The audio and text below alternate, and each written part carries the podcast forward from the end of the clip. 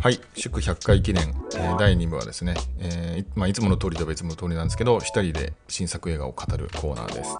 えー今日取り上げるのは1月26日公開「哀れなる者たち」え現代は「プアシングス」ですね。えーまあ、この映画の非常に注目度が高いというか、まあ、すでに盛り上がっていると思うんですけどもアカデミー賞にもノミネートされてますし、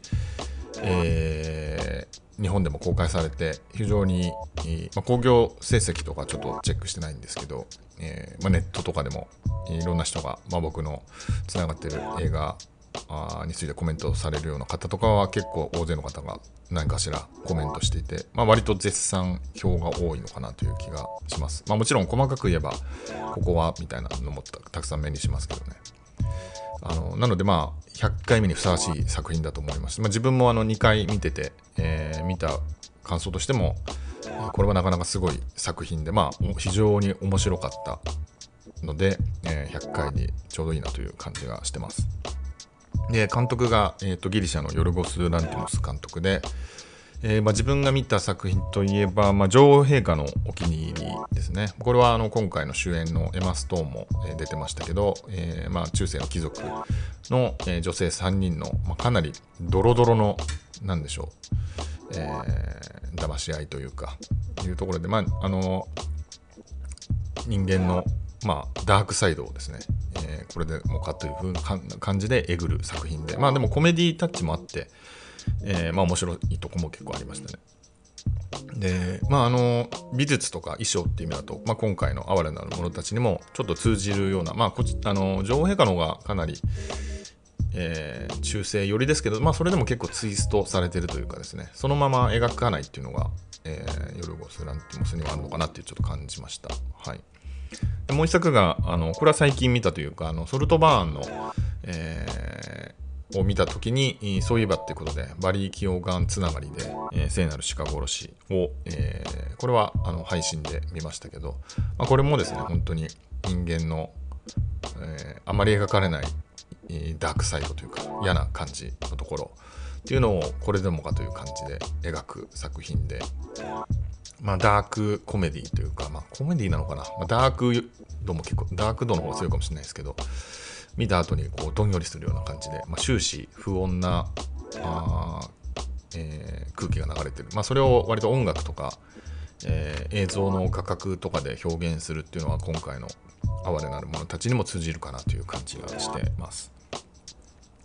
はい、で、えー今回の哀れなる者たちの、えーストーリーなんですけども、えーまあ、舞台は中世のようで厳密には中世じゃない架空の多分時代設定だと思いますけども、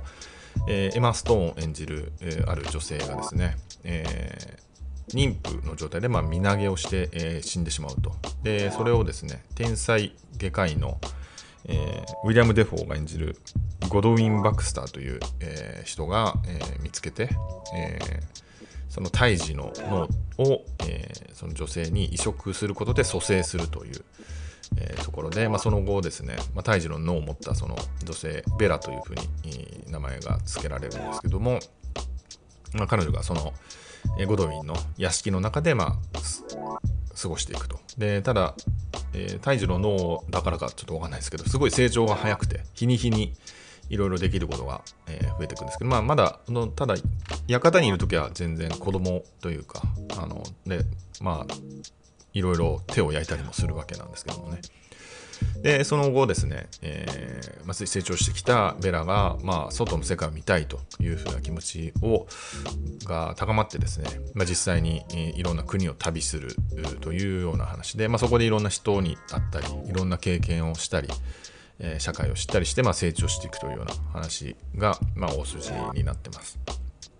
で、まあ、先にその側っていうかそういうところで言うとですねその美術ですねそのセットの部分があの、まあ、中世ベースなんですけど、まあ、明らかに中世にはない技術みたいなものが映り込んでいたりとか、まあその衣装もさっきのまあ女王陛下じゃないんですけどあの厳密に中世そのままというよりはかなり、えー変わった、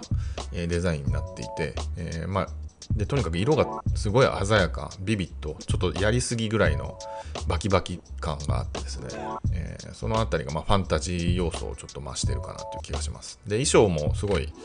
えー、斬新な衣装がたくさん出てきてですね、まあ、中性ベースだけどやっぱりツイストされてるような感じ、まあ、もはや現代的にも見えてしまうような、えー、そういういろんな衣装が見れます。特に、まあ、そのエマ・ストーンが着ている衣装っていうのはかなり注目かなというふうに思いますね。で、あとは音楽ですね。えー、音楽は、えー、ジャースキン・フェンドリックスという人が、えー、プロデュースしている音楽がかかるんですけども、え全体的に流れてるのが、なんかアンビエントなんですけど、すごい、あの不思議な可愛さかつ、不気味さ、え不安な感じみたいのが織り交ざったような、えアンビエントみたいのが、まあ、特に前半割と、え流れていてですね、えーまあ、それがその脳と、まあ、体のバランスが、えー、最初の方一致してないベラの不安定さとすごい連動しているような感じがあるし、まあ、この世界の独特な、えー、感じを演出していますね。うん、でまさにこだわりとしてはあ違う違う音楽で言うとえっ、ー、と、まあ、結構激しくなるシーンもあってその見せ場みたいなのは結構荘厳な、えー、音楽になったりとかしてですね。そのまあ緩急で結構引きつけられるようなところもあるなと思いました。で、えー、細かいところで言うとそのフォント、えー、映画の題字とか、えー、スタッフのクレジットとかとフォントもすごいデザイン化されていてですね、えー、なんならエンドクレジットはかなり読めないぐらいのデザイン化具合なんですけども、まあ、そういうものを通じて、えー、でしょう世界観さっきのその美術衣装音楽その細かいディティールまで含めてすごい世界観が作られていてですねなんか絵本を読んだような感じっていうか、まあ、話のなんかちょっと教訓っい感じみたいなのも含めておとぎ話感はすごいあるなっていう感じがしますね。うんまあ、おしゃれな感じという印象を受ける人も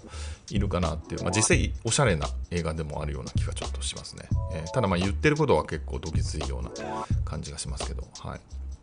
じゃあどんなことを言ってんのかっていう意味だと、えー、まあ、そのね、えー、幼児の胎児の脳、えー、を持って体が大人であるということでそこでずっと外社会を知らずに育てた、えー、ベラはですね、えー、いわゆるその既成概念みたいなものを持っていないので、えまあ、それによってその社会に出た時の、えまあ、そういう世の中の、え決まり事だったり、えまあ、そういうシステムだったり、えー、まあ、そういう問題みたいなものにぶち当たった時に、えー、そこの圧力がもちろん生じてまあそれに対してベラが、えー、まあ、戸惑ったり反発したり、えそれをどう乗り越えていくのかみたいなところが非常に、魅力かなと思います。で、まあ、その中で一番やっぱり、え中心にあるのは、えジェンダー的な、うん、ものの捉え方かなと思っていてまあやっぱりどうしても中性ベースまあこれ現代と置き換えてもそんな変わらないのかもしれないんですけど出てくるその男性っていうのは、えー、まあベラにこう関わってくる男性っていうのがですね、まあ、非常にその男性中心、えー、主義的な男らしさ、えー、を持って、まあ、支配してこようとするとか、えー、まあ親子関係においてもすごい不健的な感じで、まあ、同じく支配しようとしてくるっていうところに対して、えー、まあこうあるべきみたいな考え方がない、えー、ベラはですね、えー、ことごとくそれをこう裏切って、え裏切るというかそ裏切るみたいな意味もないのかもしれないですけどあのぶち破っていくっていうところが、まあ、もちろんその男性としての居心地の悪さはないとは言わないんですけども、まあ、もはや痛快な感じがすごいしますね。うんはいでまあ、その男性のところをですねそのマーク・ラファロを演じるダンカン・ウェダバーンが、えー、という弁護士、えー、がいてですね、まあ、彼は、えーまあ、非常に女性にモテてきたみたいな、えー、人なんですけども、えーまあ、彼とそのベラの関係性っていうのが一つそのリードになっている感じですね。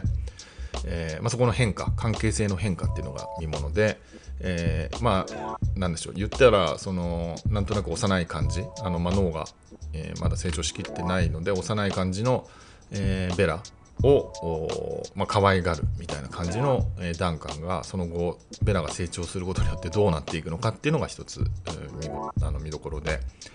あの、まあ、ここはかなりなんですかね男性としてはちょっといたたまれないようなとこではあるんですけど、えー、なんかそんなにやだみが感じないのは結構このダンカンを演じてるマーク・ラファロの演技が結構大きいのかなと思っていて、えー、まあ、非常にまあ、いかにもなあのエロ親父みたいな人なんですけどあの憎めない感じも正直あってちょっと可愛い感じもあってこうこのあのー、吹っ切れ具合というかですねマーク・ラファルの演技がすごいいいですね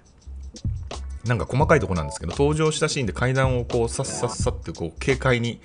ベラを求めて登るシーンがあるんですけどその時になんか中段で転ぶんですけどこのシーンいるのかなと思うんですけどなんかそこのお調子者感みたいのが、えー、なんかいいシーンだったなと思いますね。はい、なのですごいきついことやられてるんだけどなんかこの人によって割と見やすくなってる感じはあってなんかそれはあのあのバービーでいうそのケン、えー、ライアン・ゴスリングの演技もそんなそういうものにちょっと近かったようなその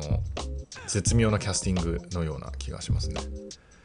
はい、でまあちょっとバービーの話を出たんでちょっとそのまま言うとですねうんまあ、バービーと結構比較されたりとかしてるような気もするんですけどなんか僕はあのバービーの回の時にもちょっと言ったかと思うんですけどバービーって結構割と優しい映画というかあのフェミニズム映画と言われてはいますけどあのもちろん女性の権利について語っている映画ではあるんですけど、まあ、なんかその上で男性がどうあるべきかとかでもっと言えばその人間ってみたいなところまで行くのでなんか割とみんなに最終的には救いが結構ある映画だったなと思うんですけど、えー、この哀れなる者たちに関してはもう少し切れ味が鋭いように僕は感じたんですよね。そんなにその男性への救済みたいなところはそこまで描かれてないような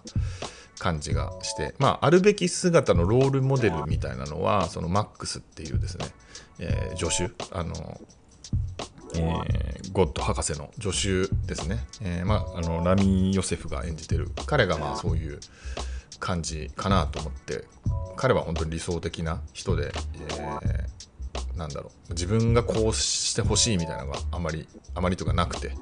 その女性相手の女性が愛する女性がどう自分らしくあればいいみたいな考え方で、まあ、そこは本当に、まあ、そういう理想的な人として登場している感じがしましたね。はいまあ、そうなんですけど、まあ、全面的には結構男性はなかなか、あのー、厳しい感じになっていくところはありますね。まあ、その中で変わる人もいるんですけどね。はいえーまあ、そんな話があったり、まあそ、それだけじゃなくて、えー、社会問題みたいなとか、まあ、経済格差みたいな話とかも出てきますしなんかああいう問題を、まあ、その成長の過程で、えー、知る、まあ、特にこの、まあ、ベラは経済的には恵まれている状態で、えー、いるので、まあ、その男性のもとでっていうところは正直あるんですけども、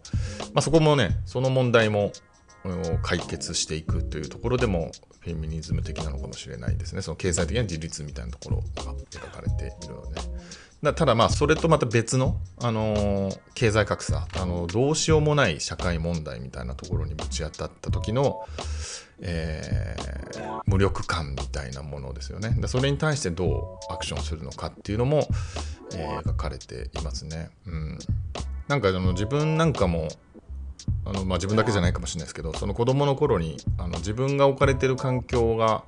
えー、恵まれているのかもしれないって気づく瞬間があると思うんですけども気づく瞬間というか徐々に、えー、気づいたりすると思うんですけどもなんかそういう、えー、世の中には不条理なことがすごいあってみたいなのを、えー、知った時の衝撃みたいなものは、まあ、いつの間にか忘れてしまって、まあ、当たり前にそれを、まあ、受け入れざるを得なくて、まあ、日々生活しているわけなんですけど、まあ、そういうものに対してそのフラットなベラがどういうふうな、反応をするかとかっていうのも、え、見どころかなというふうに思います。はいで、まあ、そあとはそうですね、まあ、それにも関係するんですけど途中で出会う人々その、まあ、マーサっていう、えー、年配の女性だったり、えー、そこに一緒にいる青年のハリーっていう青年と、まあ、その彼らとの割とこの知的な会話みたいなところ、まあ、あと本を読んだりとかなんかそういう出会いで成長していく様っていうのがですね、まあ、それぞれの経験が確実にそのベラにこう、えー、インプットされていって彼女が吸収していく感じというのが、まあ、本当になんか一人の人生、まあ、特に青年期の人生を凝縮しているかのような、えー、感じで、えー、面白かったし、まあ、こういう人に、えーまあ、自分にで、まあ、出会ったかどうかちょっとわからないんですけど出会いたかったなという気はしたりとか、まあ、本が、え、そういうなんですかねそのいろいろ社会を知った時のモヤモヤというか戸惑いをに対してとりあえず本を読むしかねみたいな感じのところはなんかわかるなっていう気はしますね。まあ本とか映画とか。はい。えー、そんな感じですね。あとはちょっと細かい話になってきますけども、えー、ダンスシーンがすごい良かったですね。えー、とまた戻るんですけど、そのベラと、えー、ダンカンのダンスシーンが、えー、途中であってですね、えーまあ、ベラはそのダンス自体を知らないので非常にこう音楽に合わせて独自にもう体を反応させて動かすみたいなダンスを踊って、えー、それをダンカンが、まあ、いわゆるベーシックなペアダンスみたいなものに落とし込もうとしてそこのこうせめぎ合い、えー、どちらがリードを取るかみたいなせめぎ合いのところがちょっと面白かったですね。あのまあ、ベラは自由に踊ってるだけで、まあ、なんなら別に2人じゃなくてもいいって感じで1人で踊ったりとかして、まあ、それはなんかそのセックス描写でのイニシアチブみたいなことともちょっと近いものがあるのかなというふうに思いましたね。ただまあシンプルにねその既成概念に縛られないダンスって僕すごい好きで、えー、なんかダンス自分はやったりはしてませんけど、あのそうオリジナリティのある、えー、ダンスってすごい好きなんですよね。あの中学生ぐらいの時のジャミロクワイのダンスを見た時の衝撃みたいなところもあるんですけど、うん、なんかそういう意味だとあの女王陛下の、えー、お気に入りでも途中でダンスシーンがあってあそこもすごい好きだったんですよね。あの中世のダンスと見せかけて明らかに中世じゃないようなちょっとブレイクダンス的なニュアンスすら感じるあのオリジナリティな高いですね、えー、ダンスが、えー、踊られるんですけど、まあ、それもすごい良かったんでそのヨルゴス・ランティモスのダンスシーンは結構いいなっていうのが、えー、今回は今回実証された感じがしました。はい、であとそうですね、えー、ラストの捉え方ですよね。えー、ラストはあの最初見た時はちょっとあの、まあ、その前が結構終盤が畳みかけるような展開なのであの追いつかないというかですね、えー、エンドロールを見ながら余韻に浸りつつさっきの何だったんだろうと思いながら見たんですけど、まあ、2回目見て思ったのは、まあ、この全体のそのおとぎ話感ということから考えるとすごい綺麗な着地なのかなと思いますね。まあ、かなりえーまあ、ヨルゴス・ランティモスらしいダークさがここでまた出てきた感じはあるんですけども、えー、最初に言ったその痛快さという意味だと、えー、最後にそれをフィニッシュしてくれた感じはあって、まあ、もちろんあのこれが厳密に言うとちょっとどうなのっていう戸惑いがある人のこともすごいわかるというか僕もちょっとそういうのもあったんですけど、えーまあ、映画としてのその、えー、終わりの良さという意味ですごい、えー、しっくりはきているかなという感じがします。まあ、ただ、あといろんなその解釈、正解わかんないんで、あのそこでのここ最後のシーンの、えー、ベラっていうのがどういうものとしてどういう人としてあの監督が描いてるのかちょっとわからないですね。その、えー、無条件にポジティブなエンドとして書いてるのかちょっとそのダークサイド的なその人間のやっぱりダーク味を帯びてという意味なのかっていうのはちょっと、えー、まあ分かんないんですけど、まあ、自分としては、え、割といい終わり。というように今は思ってます。これちょっと変化した部分かもしれないですね。2回目見て。はい。えー、あと、まあ、エマ・ストーンの演技自体に特に触れてなかったんですけども、あのー、まあ、すごかったですね。あのー、まあ、口頭向けな設定ではあるんですけど、その内面が変化するっていうのが、まあ、急速に内面が変化する人っていうのを、えー、演演じるっていうのはあのすごい難しいチャレンジだったんだろうなと思いますし、まあ、それをうまく、えー、やっていてすごいと思います。まあ、そういうそのなんだろう、まあ、見た目は一緒なので顔つきとか仕草とか喋、えー、り方とかそういうところでそこの成長を表現するっていうのが、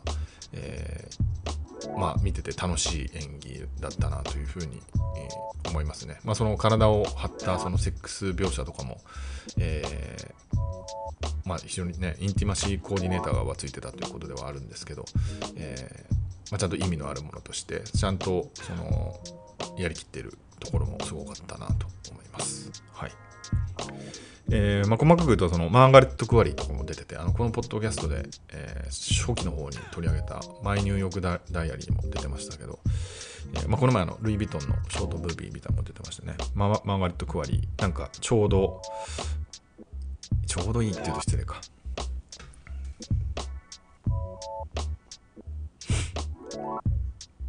あとあのマーガレット・クワリーがねあのちょっと出てましたけど、えーまあ、このポッドキャストで言うと最初の方に取り上げた「マイ・ニューヨーク・ダイアリー」っていう映画の主演もされてたマーガレット・クワリ、まあ、最近あのルイ・ヴィトンのショートムービーの,、えーあの主演とかもやってたんで活躍していて、えーまあ、この映画の中での存在感も、まあ、かなり難しい役ではあるんですけど、えーよかったなというふうに思います。はいまあ、そんな感じで、えーまあ、いろんな角度から語れるんで多分これだけじゃないというかですね、えーいろんな要素もあるし、まあ、いろんな良かったシーンがたくさんあるので、えーなんもう何回か見たいなという感じがしますので、えーまあ、まだ見てない方がいたら劇場でぜひというふうに思います。はい以上です。